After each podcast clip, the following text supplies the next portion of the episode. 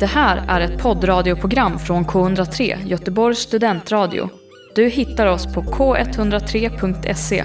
Av upphovsrättsliga skäl är musiken förkortad. Och då lägger de sina känselspröt i rotfiskar. Grönsaker i rot. Obskörja hobby. Hej Lukas! Hej! Lukas kommer från Halmstad. Lukas är gitarrist. Lukas spelar i ett coverband från Halmstad som heter Kvart i åtta. Jajamän. Men det är inte därför du är här. Nej. Varför? Idag är jag här för att jag är saltvattens akvarist. Saltvattens akvarist. Ja, känns skönt att säga i radio. Mannen tycker om saltvattens akvarier. Vad tycker du om sötvattens akvarier? Jag tycker sötvattensakvarium är sådär om man ska vara helt ärlig. Varför eh, är ni bättre? För att vi har lite mer koll på våra eh, mätvärden i vattnet än vad sötvattens eh, akvarister har. Det är lite svårare att hålla ett saltvattenakvarium, är det så? Ja, Ni är lite coolare, lite proffsigare, lite duktigare. precis. Exakt så. Hopp. Vad har man i ett saltvattenakvarium?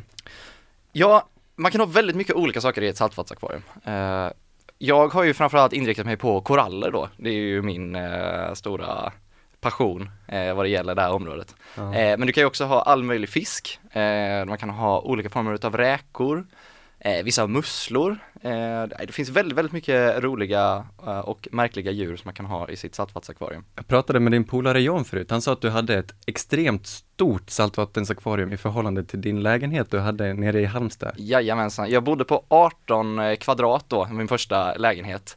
Eh, och då köpte jag ett saltvattenakvarium som var på 500 liter. Eh, som jag satte in där. Tvingade några av mina kompisar att bära upp då för alla de här trapporna och bära in i lägenheten. Eh, så det var ju väldigt eh, mycket akvarium i förhållande till eh, yta att bo på. Vilket jag ty- trivdes mycket bra med. Låter ju helt orimligt. Men hur gör man om man vill starta? Bara vattnet, var tar du vattnet ifrån? Åker du ner till havet och tar en skopa eller får du, blandar du ditt eget vatten? Det härliga är att vissa gör ju det. Eh, det beror på lite eh, vad, vissa har ju så kallsaltvattensakvarium då och det är eh, då fisk ifrån till exempel västkusten som man kan ha då. Då hämtar faktiskt vissa sitt eget vatten men för det mesta så blandar man sitt eget vatten. Så man tar helt vanligt vatten eh, från kranen och sen så blandar man då det med salt som man köper. Ja, just det. Du köper en färdig blandning. Ja, man köper, ja, det det är som att köpa en stor burk med salt. Har du, de funderar på att hämta avjonat vatten eller destillerat vatten och verkligen ha koll på exakt vad du vill ha i. De flesta köper en sån här småsapparat, det gjorde jag också, eh, där man eh, tar bort massa olika ämnen ifrån det vanliga kranvattnet så låter man filtrera man då det eh, igenom. Aha. Eh, det kör ju de flesta med, det är inte alltid helt nödvändigt att göra det. Eh, I USA är det jätteviktigt för deras vatten är mycket sämre. Eh, Ja, ja. Men här är det rätt lugnt. Jag kan tänka det. Men ditt var inte ett västkustakvarium, du hade ett tropiskt hade akvarium. tropiskt. Du gillar koraller Jag gillar koraller i olika färger då tänker i jag. olika färger, precis. Mycket viktigt. Saltakvaristen Lukas. Koraller Lukas. Mm. Du tipsade mig om en hemsida, den hette saltvattensguiden.se Precis ja. och där pratar alla passionerat om mjukisar och hårdisar och allt vad det var. Jajamensan. Snälla beskriv skillnaden, vad är en mjukis? En mjuk korall är en sån här korall som, eh, det här är en uppdelning som inte, det är biologer skulle nog inte använda sig av de här termerna då, men eh, inom saltvattenshobbyn så skiljer man på koraller som har ett hårt skelett kan man säga, de bygger ju tillsammans ett skelett alla de här små koralldjuren. Ja. Eh, och eh, ja, de hårda korallerna är sådana som bygger sådana här skelett som de bor i, medan de mjuka korallerna är sådana som inte bygger sådana här skelett, det vill säga de är mjuka till Ja, Eh, de är lite mjukare. formen. Vajar de lite då i strömmarna? Eh, Vad händer om du petar på en mjuk korall? Ja då flyttar den sig, eller det är ju som en svamp nästan, Ja. ungefär som den, eh, ja, de sväller ju upp väldigt mycket också, det är det som är så härligt. De, när, det, när det liksom blir mörkt eh, så sjunker alla koraller ihop så här i akvariet eh, och blir rätt små. Jaha, Sen så även de hårda, eller de fälls- mjuka just? Ja, de är mjuka just då. Eh, de hårda, eh, de är små polypiga sådana koraller, så det är små, små, små koralldjur som bor i dem. De går liksom ut när det blir, när det är solen kommer fram eller saltvattenslamporna tänds. Nej, vad rart. Och sen så när det släcks så är de ute lite, eh, då kan de svälla upp rätt mycket och sen så går de in i sina skal och väntar tills ljuset kommer fram igen. Jag ser i dina ögon att du föredrar mjuka koraller. Ah, de är, ah, det är svårt alltså. Man brukar säga att de mjuka korallerna är lite lättare att eh, ha att göra med. Ja. Eh, många av dem eh, kan överleva även om till exempel ljuset dör i några dagar. Eh, eller om eh, den här vattenkemin inte är helt eh, optimal så överlever ändå de flesta mjuka. Eh, de hårda korallerna eh, dör rätt snabbt, Okej. tyvärr. Men en dag-nattcykel, kan de följa din dygnsrytm, eller måste du anpassa dig efter dina koraller? Eh, de får följa min dygnsrytm, det har de alltid fått göra. jag säger att ja, det är en bra fråga alltså om de har någon annan form av eh, biologisk klocka liksom förutom Kör du UV-lampa? Eh, det är eh, UVI de också men eh, eh, inte så som man tänker med eh, liksom de här sköldpaddor och sånt, det är ju inte riktigt samma. Jag har inte helt koll på vilket spektra Nej. det ska ligga på men det ska ju vara så likt solen som, eh, som möjligt då. Men hur får de sin energi? Jag läste lite, försökte förstå. Det bor små alger i korallerna Exakt! som binder, eh, är det kväve de behöver eller Eh, de, andas de syre? ja, de behöver ju solljus eh, ljus framförallt. Eh, Är de Man- fotosyntetiska? Ja, precis. Men också eh, kemotrofer, alltså de kan ju äta också de flesta koraller. Eh, så de har den här planktonen i sig. Eh, de fungerar lite som våra mitokondrier eh, Ah, ja. i våra celler, de här planktonerna. Så de utvinner solljus och eh, eh, ger då korallen eh, näring. Eh, så de flesta koraller kan ju då eh, tillgodose sig näring både via sol och ifrån eh, små andra djur som de äter, som de filtrerar ifrån vattnet. Så det är Du väldigt lyssnar spännande. på K103, Göteborgs studentradio! Okej, en hård korall, är den vackrare? Finns det något positivt med en hård korall? det positiva med en hård eh, korall tycker jag att de är lite skörare.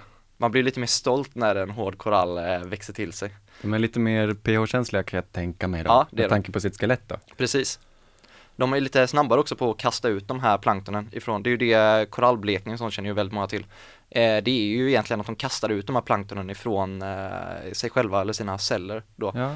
Eh, och blir eh, vita och bleks. eh, då Vad, är på grund en, av detta. eh, vad är en levande sten för något? Hur börjar du eh, din korallodling? Mm, eh, levande sten är egentligen en yta för eh, en viss form av bakterie att växa på. Eh, de här stenarna är rätt porösa eh, och de bedriver ju då den här kvävecykeln.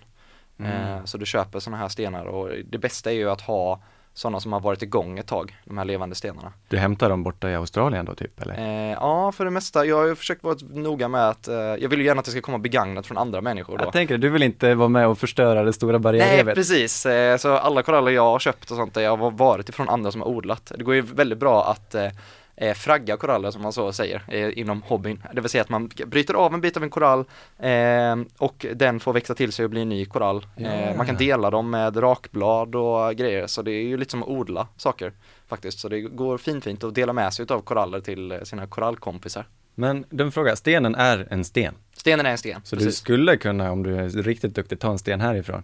Ja, det skulle funka att och lägga börja- ner det har du bara. prövat det? Nej, det har jag inte gjort. Eh, jag tror det ska, eller man vill ju gärna att det ska se eh, autentiskt ut också så man vill ha den här speciella stenen som är lite, eh, lite porös och som är gjord utav eh, gamla koraller, döda koraller. Djur! Det finns ju inte bara koraller, koraller är djur, eller hur? Jajamensan. Men man vill också ha ett djur som rör på sig. Ja, Gillar precis. du fiskar? Jag älskar fiskar. Ja. Ja, de är så fina. Men Alltså. det är inte samma fiskar antar jag nu när det är saltvatten, det är inte små tetror och sånt där, neontetror, zebrafiskar, Precis, det är eh, ju helt andra fiskar faktiskt. Eh, mal. Behöver du val. en mal som går runt och käkar? Mal. Eh, det, för det mesta har man faktiskt små sniglar som kallas turbosniglar som käkar upp eh, alger. De är väldigt festliga alltså. Riktigt, riktigt snygga är de. Eh, Varför heter de turbosniglar? Det är en jättebra fråga, jag har aldrig fattat det heller.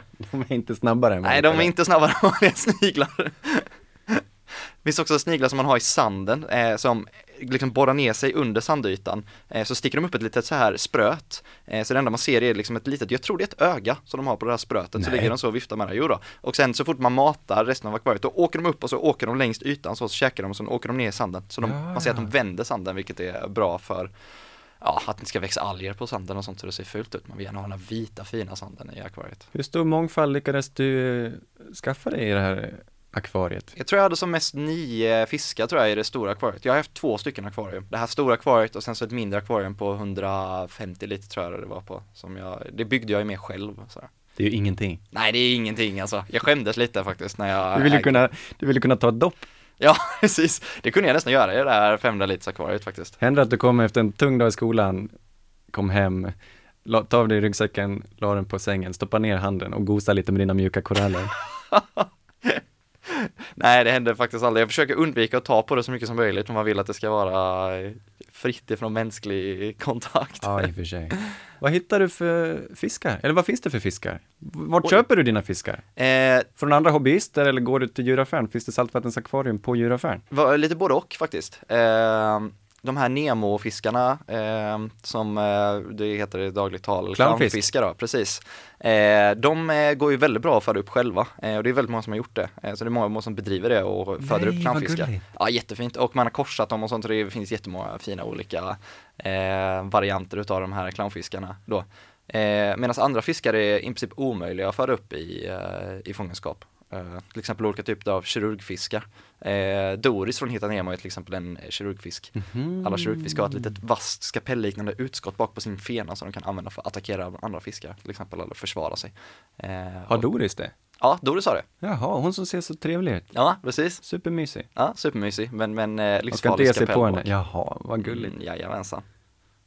Lägre djur, du pratar här innan om att det finns olika rang, en hierarki. Ja, Det jag- finns fiskar och så finns det lägre djur. Ja, precis. Jag Här tror gör att man vi får skillnad. lägga för mycket eh, värdering i just ordet lägre. Jag vet inte riktigt var det kommer ifrån, men inom hobbyn så pratar man om de här lägre djuren och det är bland annat då räkor. det är eh, olika typer utav sniglar och ormsjöstjärnor och andra sådana här festliga djur. Eh, Bland annat en väldigt, väldigt fin eh, krabba, den tycker jag att man ska ta och googla på om man lyssnar på det här. Pompomkrabba. Eh, det är en krabba som håller två stycken små anemoner i sina händer. Nej. Den ser ut som de har små pompoms. Det är nog faktiskt det festligaste djuret som finns på hela jorden. Nej. Jo, det är helt sant. Och den här eh, krabban då, den eh, behöver ju då solljus och sånt för att de här eh, pompom-händerna den har som består av anemoner ska må bra. Det är också en symbios då mellan krabban och de här anemonerna. Ja, det är helt fantastiskt faktiskt. Ah, vad gulligt. Ja, det är Pistolräka. Ja, där har vi också en riktigt festlig eh, lirare här, alltså. Det är, de slår sig ofta ihop med en form av goby. Eh, så de eh, är väldigt, ser väldigt dåligt de här räkorna.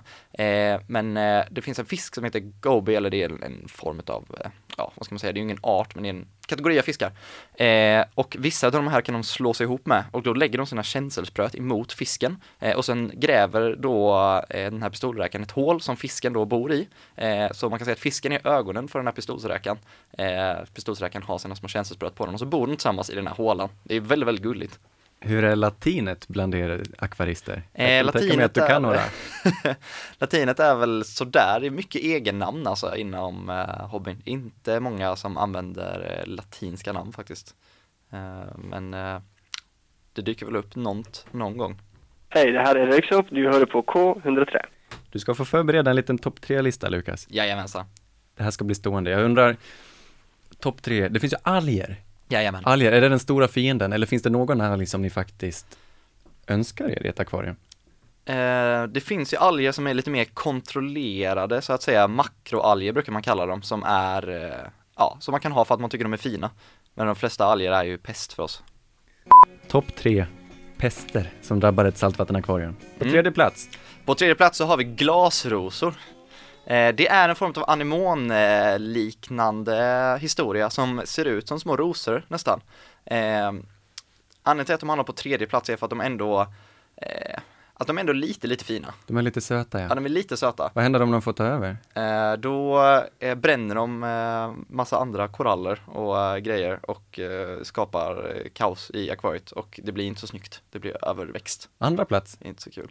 Eh, på andra plats eh, så kommer nog eh, prick, som är en sjukdom som kan drabba fiskar. Eh, det är- är ju för jävligt eh, och vissa är ju väldigt känsliga för det. Eh, men eh, då får man ta ut fisken och sen så eh, jag vet på, i eh, USA tror jag faktiskt man, man kan få antibiotika utskrivet till sina fiskar. Man får dem i så här lite karantänsakvarium liksom. vad Eh, rart. Det är något som, eh, ja, eh, som vissa får göra då med sina små fiskar.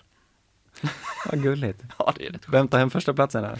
Ja, det är dino och flagellator, men det är för att de är så jävliga alltså. Oj, oj, oj. Det är helt fruktansvärt. En alg. Det är, jag vet inte riktigt vad det är, det är en encellig eh, Någon historia form av- i ja, alla jag fall. vet. Alger är väl inte en riktigt bra biologisk definition heller, det är svårt det där. Kan det vara någon form av protozoa, protist, Ja, det är, det är någon sån cyanobakterier? här, Kan... Nej, jag vet inte ja, det är heller. någonting som har, eh, som har funnits väldigt länge. Det är något på jorden i alla grönt fall. som finns i haven. Ja, precis. Det är fruktansvärt alltså. Jag var tvungen att ta upp det och titta på det i mikroskop och posta bilder på det här forumet när jag själv fick det för att kunna identifiera vad det var då. Eh, man fick störa det. Eh, Jag minns inte riktigt hur jag blev av med det, men det slutade med att jag fick klä in hela akvariet med kartong för att det inte skulle komma in något form av solljus. Och då tog korallerna väldigt mycket stryk också, men det var, jag hade in- liksom inget val.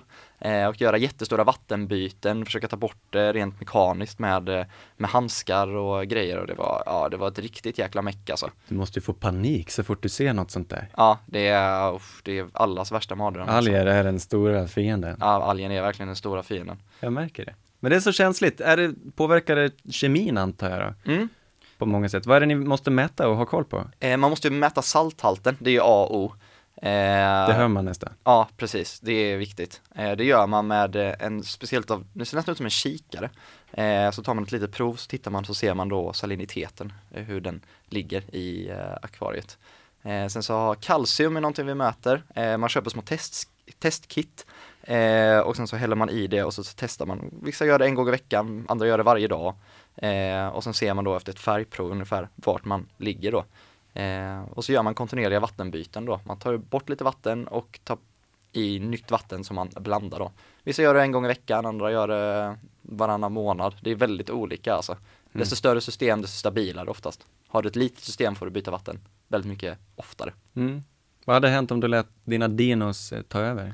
Då hade de täckt korallerna helt eh, och de hade dött.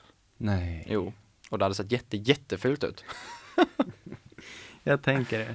Dina stackars mjukisar. Ja, Men du, hur mycket utrustning är det? Det är inte bara att mäta kemin. Vad, vad finns det? Det ser jättefint ut på ytan, men Mm. du står på en stor byrå och sen öppnar man skåpet och så är det hur mycket skit som helst under. precis. Vad behöver du? Eh, det som man egentligen behöver är, om man ska ta det riktigt simpelt, eh, så behöver du någon form utav eh, pump som skapar eh, vågor. Alltså dels för att korallerna måste röra sig, men också viktigast för syreutbytet i vattnet. Ja, just det. Eh, det är väldigt viktigt. Någon form av lampa, eh, om du ska ha koraller eh, då.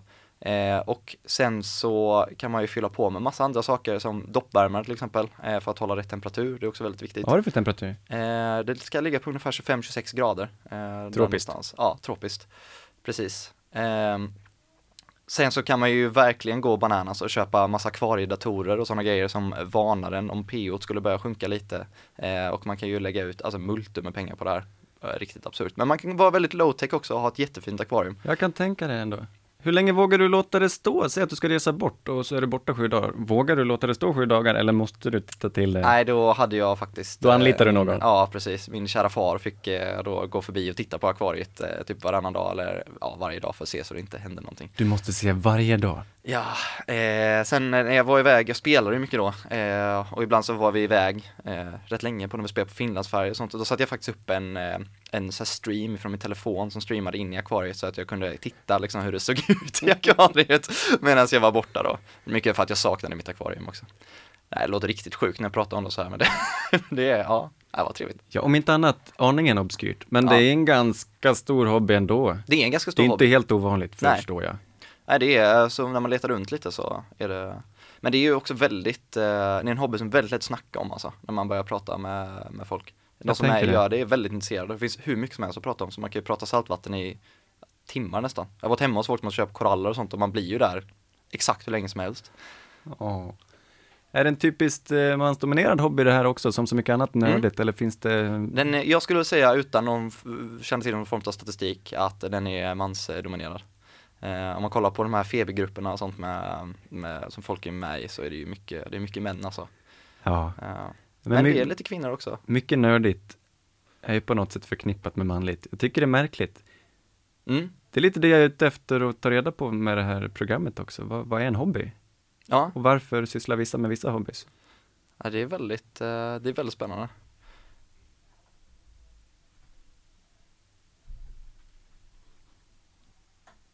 This is Two Tone Tommy from My Morning Jacket, and you're listening to K103.